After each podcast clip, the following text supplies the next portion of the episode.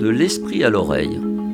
Petite chronique hebdomadaire à écouter localement sur les ondes de Radio Coquelicot 99 FM ou plus mondialement sur radiocoquelicot.com.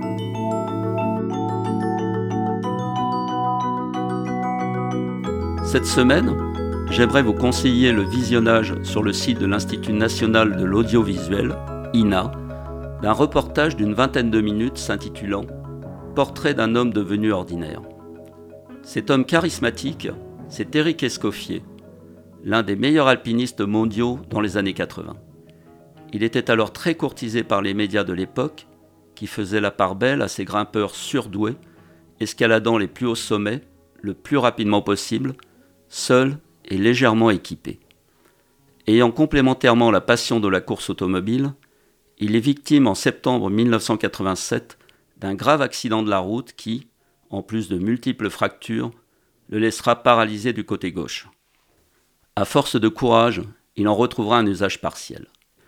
À travers ces entretiens et ces images, on perçoit toute la volonté et la détermination d'un homme dont la vie a basculé au sommet de sa gloire. Ce qui est aussi impressionnant, ce sont le calme et la lucidité qui émanent de ce personnage hors norme, chez qui l'on ressent pourtant un terrible manque d'intensité de vie. On se rend aussi compte de l'importance capitale de la solidarité humaine et du respect de la parole donnée, dès lors que vous dégringolez si brutalement du haut de l'affiche. C'est aussi attendrissant de le voir décoller en parapente, encadré par deux copains, comme de l'observer continuer quand même à escalader le moins lentement possible. Ce genre d'oiseau ne meurt pas dans un lit.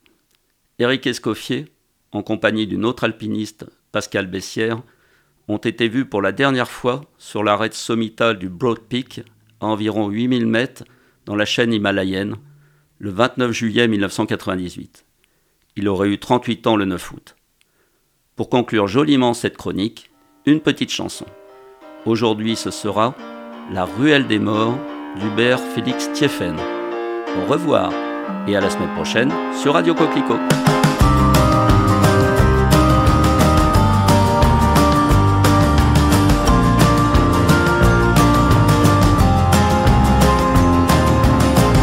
Nos bidons en fer blanc, on chercher le lait. À la ferme au soleil couchant, dans l'odeur des soirs de juillet.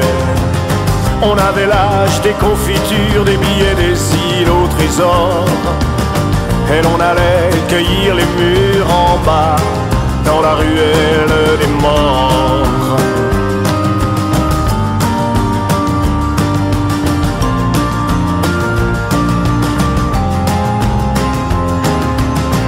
Nous disait que Barberousse avait ici sa garnison. Et que dans ce coin de Cambrousse il avait vaincu des dragons.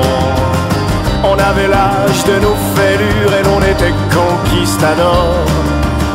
On déterrait casque et fémur en bas Dans la ruelle des morts.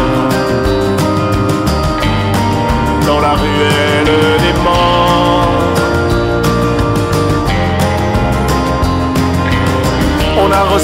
toutes nos victoires à grands coups de verre de kéfir.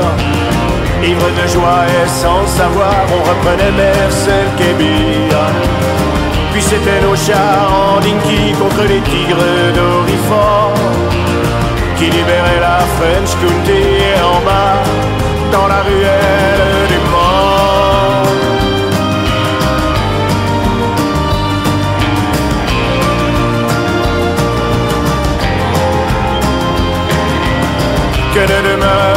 printemps à l'heure des sorties de l'école. Quand les filles nous jouent leurs 16 ans pour une bouille de Royal Menthol. Je ne sais plus si c'était Françoise, Martine Claudine ou Marie-Laure qui nous écoutaient leurs framboises en bas dans la ruelle des morts.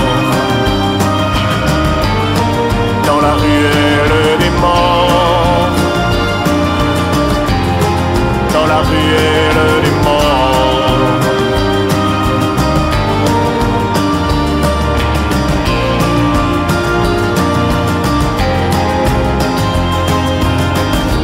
Demeurent les automnes quand sonne l'heure de nos folies J'ai comme un bourdon qui résonne au clocher de ma nostalgie.